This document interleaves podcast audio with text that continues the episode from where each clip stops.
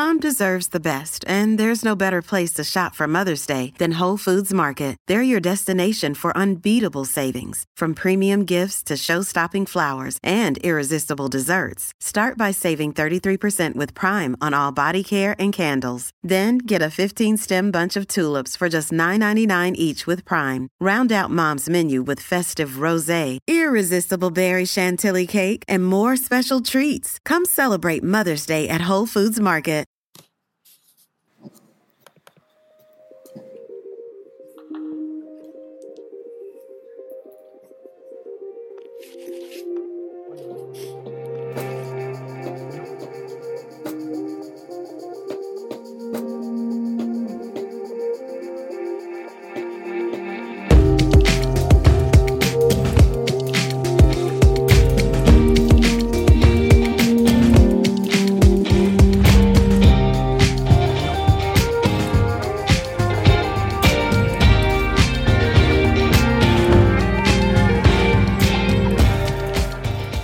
Scoliosis is a medical condition where a person's spine twists and curves to the side. It can affect anyone of any age, but it usually develops in children aged between 10 and 15. 23 year old Alex Earle was diagnosed with the condition in 2009, and three years later, in 2012, she was told she would need major surgery to fix the curve in her back, which was growing an inch every year. The Australian who lives and works as a teacher in Chelmsford, was booked in for the surgery the following year. And that's where the name The Girl with the Iron Spine comes from, as she now literally has an iron spine, with metal and screws all the way down her back. Following the major surgery, Alex subsequently landed in the fitness world after her lung recovery meant she was unable to do any strenuous activity for months.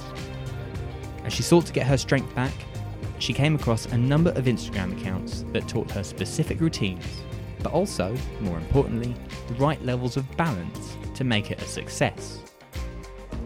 Fast forward to the present day, and Alex has an Instagram account of her own, and a blog, and she is putting across those important messages to her own following. For everything regarding fitness to moving to a new country and dealing with major surgery, people know they can get advice from the girl with the iron spine. Brought to you by Essex Live, this is Humans of Chelmsford, and this is Alex Earle's story.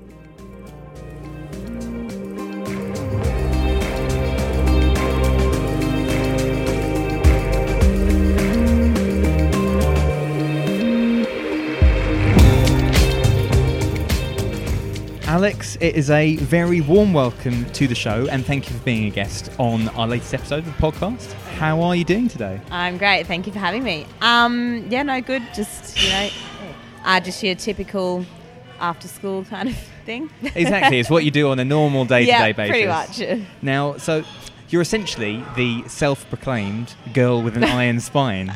And the reason behind the iron spine is scoliosis. Yeah. Uh, a condition where someone's spine twists and curves to the side. So we'll begin at the start, which I believe was in 2009.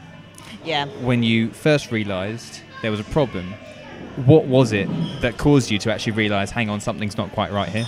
Okay. Um, I was actually at boarding school and just making my bed, and I got this weird kind of sharp pain and collapsed onto the bed essentially, and um, everyone was like, so I just kind of laid down on the bed, um, and the pain kind of subsided, but it was still a little bit sharping, kind of sharp pains.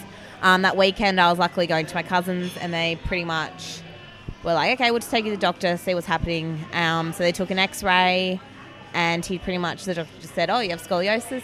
And I was like, what the hell is that? I have no idea thought maybe I was dying, but probably not. Um, and he just explained, yeah, it's just pretty much the curve of the spine, and that's yeah where it started. It wasn't as bad then as it is was towards after a few years, but yeah, that's where it came from. Yeah, when, when you hear a big scary word like that, mm. scoliosis, and you don't know what it is, what does go through your mind? And uh, at the time, I think I feel like I overreacted, but I was like, okay, I know all the cancers I feel, so it's definitely not like that, but I just generally had no idea, and I was like, okay, maybe I'm dying. Looked at my cousins, my auntie, and was like, what the hell? kind of started freaking out, crying, and the doctor's like, "It's okay, it's nothing bad. Like it's just something to do with your spine." And then he explained it, and I felt much better. Like it was just one or two seconds where I was like, "Okay, this is a little bit scary." Yeah. And the condition comes in various different forms. You can have your S mm. curves and C curves. Yeah. Which one did you have, and how did it actually affect you? Yeah, um, I had the S curve, which the doctor had said that I was quite lucky with that because it evens out. Um, whereas if you have the C curve, it's kind of to one side, so it affects you a lot worse. Um, with that, um, my bottom curve was quite, the degree was a lot more than my top one, so I was leaning to the side a little bit. Um, but other than that, like between the difference of C and S, there's not a huge difference, um, except for the fact that there is more of a lean if you do have a C curve, pretty much. So how do you do you manage that? Because surgery eventually Mm. becomes your option, but it was actually a few years Yeah. from your initial diagnosis to you actually having surgery. Yeah. So what prompted the move to actually go down the surgical line? Okay, well, it was, yeah, so I found out 2009, and then throughout the years, pretty much the doctors were like, just have checkups every six months and we'll see how it's going. And through those, I think three ish years, they were like, yeah, no, you're fine. Degrees are growing a little bit, but you're going through puberty still, so there's nothing really. Um, they did say you could get a brace, but I was too far gone for that, so I couldn't exactly um, have a brace because there would have been no point to it, waste of money. Um, but they were like, you're not too bad where you need surgery. So it's just kind of in between. It's, it's a waiting game. So, um, yeah, so 2009, I was in year nine. So I was about 15, 16. Um, and then it wasn't until I was about 18 where they were like, okay, you've gone through puberty. Um, you've had your x-rays and they like i had a lot of checkups all the time um, changed doctors because i had gone over age um, so i had to go to an adult doctor um, adult doctor adult hospital um, and that's when they're like okay it's clearly becoming a problem because it's not stopping it's getting worse and your pain's getting worse as well so that's when they're like surgery needs to be done Was that a relief in the end? Because there's Yeah. the pain side, but I suppose there's the, the aesthetic side as well Yeah. and the way you look. Yeah, they said I could have the surgery before that for cosmetic reasons, and I wanted to because I felt uncomfortable, especially at a young age, being a girl at school. I was very self conscious about it. Um, and but my parents were like, "Well, we're not paying all that money just for you." So I was like, "Okay." So I waited it out, and then when they told me, I, I was actually generally happy, and Mum was freaking out, but I was was like, "Well, I've always wanted this, so I'm happy to go ahead with it." Um, yeah, because of the pain, um, I really wanted to get like it was. I was it was in constant pain towards the end, um, and then also for the cosmetic reasons, really. Like I wanted to not be. And like I don't know, I think when you get older as well, it got as it got worse. Like I was getting my body image was getting worse as well because it I just didn't feel nice about it. So generally, yeah, I was happy about it. Yeah, you talk about your teenage years there, and for many people, Mm. it's it's quite a reflective year um, time in your life. You can Yeah. be very self conscious about it, and when you've got something like that, do you look back on those years as a particularly nervous moment where you weren't that confident in yourself because of it? Oh yeah, and I wasn't one of the skinny kids either. I was one of the not fat or anything, but I had I was one of the pudgier ones, I guess.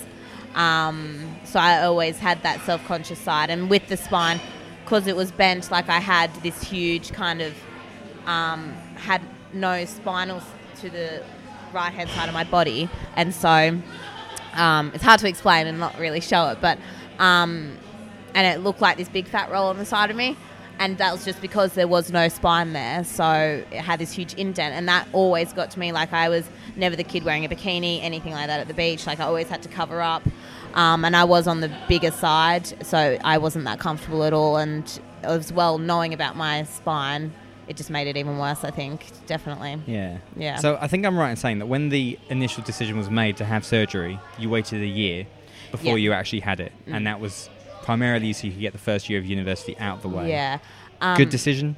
Oh yeah, definitely. Um, because I am got a PE degree in teaching, they were like, you don't want to have the surgery just before uni because you want to make friends. You don't want to be kind of not being able to move. You want to socialize, do all the sporting things, etc. Um, so like you'll just go into that um, and have your first year and not worry about it. So, and it was such a it was a great idea because especially my first year of PE teaching, that was all the sporting side. So the next three years there was a lot more academics to it. Um, so that kind of worked out as well because obviously after the surgery I wasn't able to do much for a while. And then I also had those friends from uni who would help me um, through those two weeks and were there for me as well. So it was really nice. And you use that opportunity as well to, I suppose, educate people about Mm. what it was as well. Yeah. Because. I think it's more it's more common than we realise, but we don't often notice it or Mm. No, pay attention yeah. to it. Definitely. Um, a lot of people, when I told, I was like, oh, yeah, I'm having surgery these holidays, they're like, for what? And they'll be like, scoliosis, and they'll had no idea what it was. And so a lot of people now do. People still ask me, they're like, what is that? And so it's great to educate them because it is a thing that's currently increasing, I think, as well. I don't know if it's because I know more about it now, but I definitely do find a lot of people do have it. Um, may not be as severe, but they still have something there. And it's a lot more common in girls as well, females. So um, I did actually have a friend of mine as a guy who went through scoliosis surgery as well at the same time as me, which was weird, but in a different hospital. But um, yeah, it's much more common in females, and I had a lot more female friends, and they were intrigued by it. Yeah. So when surgery day or week Mm. comes around, are you apprehensive before that? I, I guess so. I think my mum more was. She was researching all the time. She was ringing up people that had had it before and asking like, "What can I do? What should she do? What's some advice?" Whereas I was just more like, yeah, like didn't really think about it. I think I more put it to the back of my mind to help uh, with coping with it. But like I said, I was keen for the surgery, so I think that's what made me more fine with it. Um, it wasn't until literally the hour before where the bed rolled up to me and we're like, okay, we're going to take you away now, is when I started crying and li- just all the emotions came out then. Otherwise, before that, there was not a moment where I was really worried at all, which was, I think, a good thing in the long run. Yeah. Certainly sounds like a good thing in the Yeah. long run because it is very major surgery. But Mm. reading your blogs about it and the way you've written about it in the past, demeanours like your doctor that you had, where he's so calm, that must put you at ease as well. Oh my god, he was the most chilled out person I've ever met. And I really wanted to talk about more on my blog, but I felt like it was getting too long. But he was so chilled out. He was my second doctor. So I, I, he was the one that I went to after I had gotten to a certain age and they couldn't take me anymore. And he was one of the best in Australia. So mum and dad were like, we don't care how much. Like, we want the best. We don't want something to go wrong. Um, and he was just he's done it for so long. He does two a day uh, fi- five six days a week. Um, and he was just he would just come in with a coffee and be like okay we're all ready and i'd be like excuse me i'm hooked up here. Like you're coming with a coffee you're late. Like what is going he's like it's fine alex. Like i've done this so many times. Like i don't need to like prepare. It's yeah he was and he would just casually come in um, after the surgery which was always a nice thing and he'd be like how you going? Okay. He'd do a quick talk and he'd just walk out and be like okay bye. Like it was it was weird but it was cool. Like it was nice to have someone like that especially when i've got mum who's like freaking out and then i have him to like chill mum out as well. Is that so it all balances out at Yeah. the end and that actually works quite nicely? yeah yeah. So effectively, it was two bouts of surgery on different sections of your back, the second surgery was not such a success, primarily in terms of the treatment afterwards. What what kind of things are we talking about there? the first surgery, all of that went fine. It wasn't even the surgery, like my back was fine both times. It was literally the nurses. Um, and I was in a lot more pain the second time round, which we were told it would be the opposite. Just there was a lot more discomfort. I was obviously had the two surgeries, um, and so I was more cooped up, and the whole of the back was in pain. Um, the nurses in the second time round, they weren't as friendly. They were just more not bedtime manner. Their bedtime manner was not good, and it was just more like get it done, get an X-ray done, rush you in, rush you out. Would give you food and then leave, give you the pills, etc. Whereas the first week they were so nice. They'd talk to you, they'd ask about your life. They would be very calm and they'd try and help you whenever they could. So it was just it was weird because it was the same hospital, same kind of area. It was just, I don't know, just different people that were looking after me. Um, it didn't make it worse. It just wasn't as nice as the first week. But either way, like I'm not going to have it. I'm glad I didn't have two bad weeks. So, yeah. Well, one of the striking things for me as well is the helicopter Yeah. ride back home, where you were promised some drugs, but they weren't drugs. Yeah. What What is that like to go through? It was horrific. Um, because I live five hours from Sydney, um, and the drive home would have been ridiculous, like stopping and starting. It would have turned into a 10 hour ride. Um, they were like, yeah, helicopter. And then mum was like, okay, what about the drugs? What should we do about that? They're like, oh, we'll give them to you. Like, we give them to the, uh, the paramedics that are on the helicopter. Um, they'll have it all, so don't worry. So we were like, okay, okay. Gave me something just before I went. Um, said goodbye to mum because she obviously had to drive home. And I got to like the airport where the helicopter is. And I was like, oh, I'm starting to feel a bit more pain. Do you have my pills? And they're like, no. And I was like, sorry, what? They're like, we didn't get anything from you. And I was like, okay. And I, I can't really remember, but I think I had my phone. I think I I don't know what happened there because I don't remember texting mum or dad. I think I was like, I don't want to worry them. I will be fine. Um, they said we can give you this breathing thing, so I breathe, breathed in this like Panadol type thing. I don't know what it was, um, and it kind of subsided, but like for 15 minutes. Um, and then otherwise, that was all that I got. Um, so I was the journey was about like an hour and a half, I think, and I was in a lot of pain. I think I was trying to like fall asleep on there. It was very claustrophobic in there. It was very tiny. I was lying down. I couldn't see out windows. It was a very weird journey, and um, just trying not to really think about it, to be honest. And then dropped. We got to my town, but then I live on the outskirts, so I had to get in an actual ambulance, and then that was rocky. Still didn't have any pills, and they didn't have anything for me. The best that they could do was give me paracetamol, but that wasn't doing anything at all. Um, and I got home and I said to dad, I was like, I'm going to bed. I have no pills. I've had the worst journey. Just went to bed. And so dad rang mum and was like, you need to get here ASAP because she's. I was just. It was. I was just trying to subside it because I hate. I didn't want my parents to worry. So I just kind of put on a tough act, I guess, and got to bed and was like, oh. And, and just rode it out as best yeah. you can. And then when mum came, I was like, hand them to me now. Give them to me. yeah. So, so then the recovery from that, Mm. How long does it take you before you actually feel like you can do stuff again? Well, so you have the two weeks, and then I got home, and they say you have to start walking. So the first few days, I didn't do anything. I just laid in bed, sat up, obviously went to the shower and stuff. Um, eventually, they were like, okay, you have to start walking. So I walk around my veranda after the first week and try and do more and more each time. It wasn't until six weeks where I was felt physically much much better. Um, and we went on a holiday and much better, but the walking thing it was like I obviously knew how to walk, but my stamina and my lungs and everything were just weak. Um, and so I the first time that I did a proper walk, I was puffing and I felt I don't it's because I've never obviously been a really big person or I've never I don't know it's just like but uh, my lungs and I was breathing so heavily and it was this weird thing and I was like okay I'm really out of breath like I've never had this even after running cross country for like two kilometers or something like it was this weird pain and it was only for um, a few hundred meters um, and walking very slowly as well.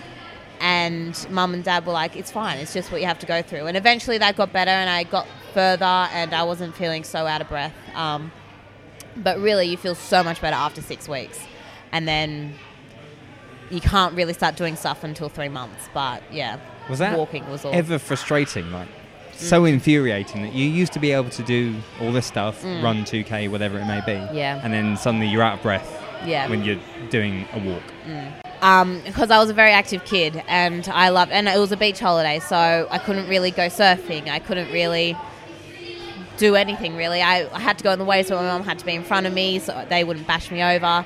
Um, and I was a team sport. Like I couldn't play netball for a while. I couldn't play netball for six months. Uh, rugby for eight, uh, nine months or something like that. Um, and then the gym was the only thing that I got into after three months because it was the only thing that I was able to do because they told me like you have to try and get your cardio up and get your heart going, well, get it stronger again, um, and your lungs. So it was frustrating because I was such an active kid and I lying in bed for those six weeks, it was horrible. Like I, because I'd be watching videos, like, and that was the only thing. And because I was in a country town, all my friends were in other country towns, so I couldn't have those friends come over just like that. Like, so was it was- isolated then yeah, as well? yeah. And my, my brother was out doing stuff. Mum and dad were having parties because it was Christmas time. And I was just sitting in bed going like, okay, this is like not that great, but had to be done, I guess. Yeah. And, and that brings me on perfectly to the fitness aspect. Mm. Um, because before surgery, that wasn't really that much of a focus in your life, but after surgery, it certainly becomes Mm. Yeah. a main focus. Was building your strength up Yeah. some kind of the main focus? What drove you down that line? Yeah. Because the doctor did say, he's like, you have to make sure your core is very strong to hold up your spine. I think it was because I was so cooped up. I was like, I want to get because I did gym a little bit before, but I had no idea what I was doing, and I just kind of went and did stuff. Just jumped it. on a machine and used it. Um, and I wanted to get back to it because it was something that I enjoyed, but it was something that I was allowed to do with the spine. So I was like, okay, I'll go into it. And I found this program which I fell in love with, and I was doing that. A lot of the exercises I had to modify because obviously I couldn't do it. Um, but doing that because I did the pro- program three times, I could see myself getting stronger and stronger, um, which was amazing. And literally that year, I just fell in love with fitness and the gym, and I wanted to know more. I wanted to learn more, and yeah, so it was. I probably might have gone into it, but it was initially because of the surgery that I got into it. Then, We were talking a bit before we started recording about how your spine in, the current, in its current state, Mm. If it affects anything, but you don't really have something to compare it to yeah. in the past. Yeah, um, like because there's not as much flexibility, and doing squats and deadlifts, and I'd never did that before surgery. Uh, before surgery, so I can't really compare it, but I can tell um, from looking at others and how um, their technique is. It's much different to mine, but I've tried to fix it, and I just physically can't because I can't move my spine.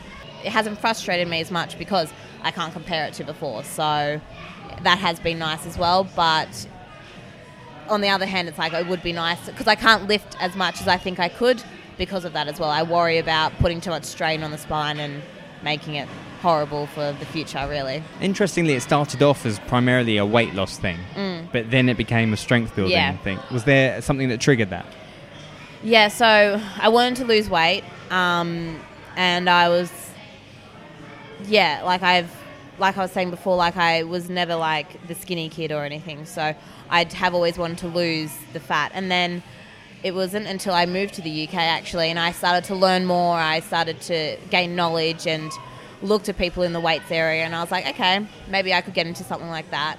Um, there was always this thing of like you've probably heard like women in the weight section you're going to get bulky and look like a man and it's like well that's not that's not true and through Instagram I saw a lot of people doing this and following them and doing their actual different programs um, was how I learned from it and I wanted to become that tone and I wanted to be a really strong person I didn't want to be weak or fragile um, and people because of my back having that excuse, I didn't want to use it as an excuse to be weak. And so I wanted to become a lot more stronger and not have people, me having to rely on other people for things that I have to do in everyday life, really. There, there seems to be a lot more of these positive messages coming out Mm. about women in particular and doing that type of exercise and that type of fitness. You look at the, the This Girl Can campaign, for example, Mm. over here. Are those messages still few and far between, or are they getting better? And do women still need more of those positive messages? It's gotten so much better. It still needs to become better, but it has, since I first started, and stories that I hear um, where it's girl, girl, women wouldn't go in the weight section because they'd feel judged by men in there, and um, it's become a lot more nicer for women. It's um, the messages out there. Instagram females out there, they're huge influencers with huge followings, and they can show you that there's nothing to worry about. If you prove yourself and you work on yourself, then there's nothing to worry about. And you just put your headphones in, listen to your music, and don't look at anyone else, and you forget about them. And that's what I did. And I've never had the problem. I think I've always been a confident person in that way. I've never had that problem, but I do know a lot of girls that I've talked to, and they are so worried. Like even my friends are like, I get worried that people are looking at me. I'm like, if they're looking at you, then they're not working on themselves. Like a lot of people in there don't really care what you're doing. And if they are, then that's their own fault. They're clearly self conscious about something. So, yeah. And I think it does need to get um, better for women and be not as, I don't know what the word is, but it is getting there, I think, definitely, especially through Instagram and these fitness people. Yeah, turning to Instagram then, because you obviously have your own Instagram account Mm. Yeah. that has built up some, Yeah. something of a following. What are the main messages you try and put out through that to your followers? My main one I try to is scoliosis. Um, I try to talk about it a little bit, and I've had so many people um, direct message me privately and just ask all these questions. A lot of girls that are going and having surgery, and they ask me like, "What's your advice?" All of that, which has been great. Um, but another message is really the fact of nowadays, which is changing a lot, is that not everything on Instagram is real, and um, also the positive messages about girls as well and doing stuff in the gym. But my other main one is not everything is real on there. Um, people take a thousand photos and they pick the one good one and they don't show the bad one. People who have these huge followings of 8 million people, they only show the good things in their life, but they do go through the struggles. They do go through struggles in their life as well. But a lot of people look at them and they look up to them going, oh my God, their life is so perfect. But a lot of people now that I follow as well, and I've tried to show through photos, um, is that it's not like not everything's 100% in their life perfect. They just show the good stuff because that's what gets them likes and everything.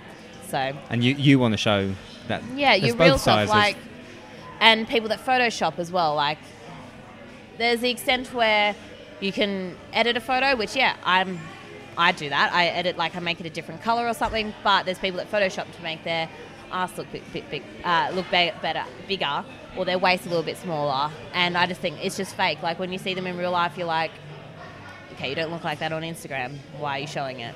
It's all just for a following, really.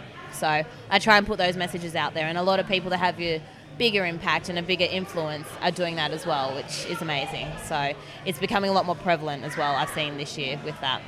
Was that a strange thing to do at first? Because you are essentially opening yourself up Yeah. to an entire community.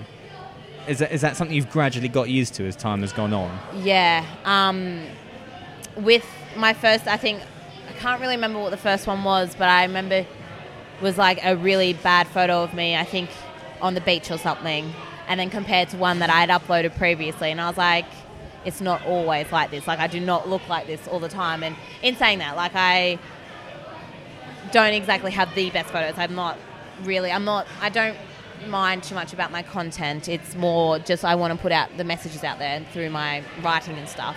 But with that photo, I was very self conscious and also progress photos. Like, that's a huge one because you're technically in your underwear showing your progress, but you're showing off a lot. And especially, you love your photo now, but your photo before, it's a bit like, okay, I don't really want people to see that, but I want them to see how far I've come. And it is daunting at times. I do get a lot of comments from people saying, okay, that's a lot to put out there. And I'm like, well, it's just what I want to do. I want to help people know that that can happen. Like the transformation, like you can do it. The other one, the pro, um, showing like how what's real and what's not, like that happens as well. Like it's fine to show it. And that comes with your your blogging as well, Yeah. where you're opening yourself up because you've obviously talked about Yeah. the scoliosis journey, the fitness journey, but then there's relationship things and there's motivational things as well. Yeah. Again, is that something that the response does it make it all worth it when you're opening yourself up? it is a little bit scary, and I think that only with a certain few things like do become personal, and I'm a bit like, oh, should I put that on there? I do try and hold back a little bit, but then I'm also like, well, this is me, and if you don't like it, then you can go away. Um, and yeah, opening yourself up, it is a scary thing, but I think because I do, I have a bit of a following, but it's not huge compared to a lot of other people where I think it would be more daunting for them. Um, so at the moment, it's kind of like it's nice, and I liking because my blog thing is only new and it's just somewhere where I can write about something that's too long for Instagram and that no one will read. And my blog is like if people really want to read it, they'll go and enjoy it. And if no one, there are a few people that do watch, uh, read it, which is nice, and they let me know. Um, and yeah, it's just I don't know. I've I've never really been too scared to put myself out there. I don't know why, but it's just That's just part of your personality. Yeah. yeah. So, in the messages that you do put out there, are they messages that you maybe think you needed to hear when you were younger? Mm. And is that partly why you do it? Yeah, I didn't think about that. Definitely. Um, and when I was young, I am still quite young, but Instagram only really started when I was 15, 16, but it wasn't huge. You didn't have these big followers, you didn't have making your own Instagram accounts, all of that. It was just literally you would put whatever photo, you put a picture of a flower up and like you'd get a few likes. It was nothing. But now that that's about and it's so much more prevalent, these younger kids, especially my school kids, as a teacher, my school kids, the stuff that I hear from them, like, oh, I wish I looked like her, I wish I looked like this, and blah, blah, blah. And I was even like that. I used to be like that even two years ago. I used to be like, I want to be like this person, I want to be like that person. And through Instagram, I found that everyone has their own body, everyone has their own personality. You don't want to be like someone else. You want to have your own. You want to be your own. You want to not. You want to be that random person. You don't want to be like a sheep, really, if that makes sense. Um, Don't want to follow the herd. yeah, don't want to follow the herd. And I've definitely become that. I'm my own person. I don't really care what people think. I don't care if they judge. Um, I am a, once you get to know me, I'm a very weird person. A lot of my friends say, um, and I don't care. Like it's just who I am. And I think when I was younger, I got worried about that at times, and there were certain people who I wouldn't show it to, like the popular kids at school and things like that. And I would be scared to put myself out there. And I know kids these days, they're worrying about what their makeup makeup looks like, or like my year sevens, they're drawing in their eyebrows now. Like I never did that when I was younger, and it's just all of this that I think needs to be out there. And because they use Instagram, they use Twitter, Snapchat, all that. These influencers who have a bigger following and that they follow do need to show this, I think. And I would have loved that when I was a kid because, yeah, maybe things could have been a little bit different. I was a, because I think of that, I am a very shy person when you first get to meet me. And I think if I had heard these messages, then it would have been a little bit different. Exactly. Yeah. And speaking of daunting things as well, as people will tell from your accent, you are from Australia. Yes. And you moved over here to Chelmsford. Yeah. That, as daunting moves go, coming to a new place for the first time, where there's there's no university, there's no onus on you to actually go and meet people. Mm. Scary, but how do you manage that? Is it just a case of throwing know, yourself yeah, out there? It was just literally that. Um, my first few friends were through my agency who were also from Australia, but they all lived in London, and so I couldn't really see them all the time. Um, and then my next few friends were my housemates, and Izzy and Richard, and they became my two really good friends. And it was just me literally going, let's go out for a drink. Because I hadn't gone out in Chelmsford. It wasn't for a few months where I was like, okay, I need to find friends in Chelmsford because otherwise it's going to get boring and I'm not going to like it. Um, and so this new girl moved in, and I was like, hey, want to go for a drink? And that turned into a night out. Richard joined us, and now we're inseparable pretty much. And and then the school, when new teachers came, I obviously met them. But to be fair, I've met a lot of my friends that are here through Instagram and doing meetups and just literally going, okay, we're going to Body Power in Birmingham. Who wants to join? And you'd go and meet them at train station for the first time, and then you became friends. Like it's, I was so thankful, and a lot of people question my Instagram, but if I didn't have it, then I wouldn't have as many friends here in UK as I have, and a lot of them have influenced my life. So Yeah, everyone great. talks about social media and there Yeah. are downsides, there's Yeah. but there's upsides as well. Yeah, and if you use it in the right way, Yeah, it can have such a positive, which is what you're talking about there. Yeah, yeah. So I suppose is the overriding message then from this chat and from the messages you put out there is don't don't be afraid, basically. Yeah. And I think through my surgery, it became, I was a lot more confident. I went to boarding school, I then went straight to uni, I then came straight here. I haven't lived at home for 10 years. I haven't lived at home since I was 14. So it's, that as well has helped. But my surgery, I got a lot more confident. Um, I was a lot, and through all of that and just putting myself out there and not being worried about what people think or worrying about that I'm going to fail um, and just giving it a go. Yeah, it's And it makes you a stronger person yeah, for it it. makes you so much stronger, definitely. Absolutely. Yeah. And with that, we better wrap up Yeah. this latest episode of the podcast. And thank you so much, Alex, for Well, thank you for having me. coming on and also speaking so openly about what you've been through, both surgery wise and also fitness wise as well. And I think there's a lot of positive messages Yeah. uh, that people can take from this. So thank you so much. Well, thank you.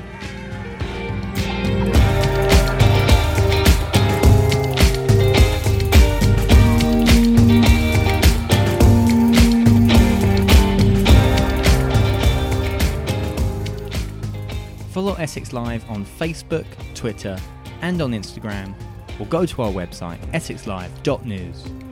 You can subscribe to the podcast on Apple Podcast, Spotify, Stitcher, or wherever it is you get your podcasts.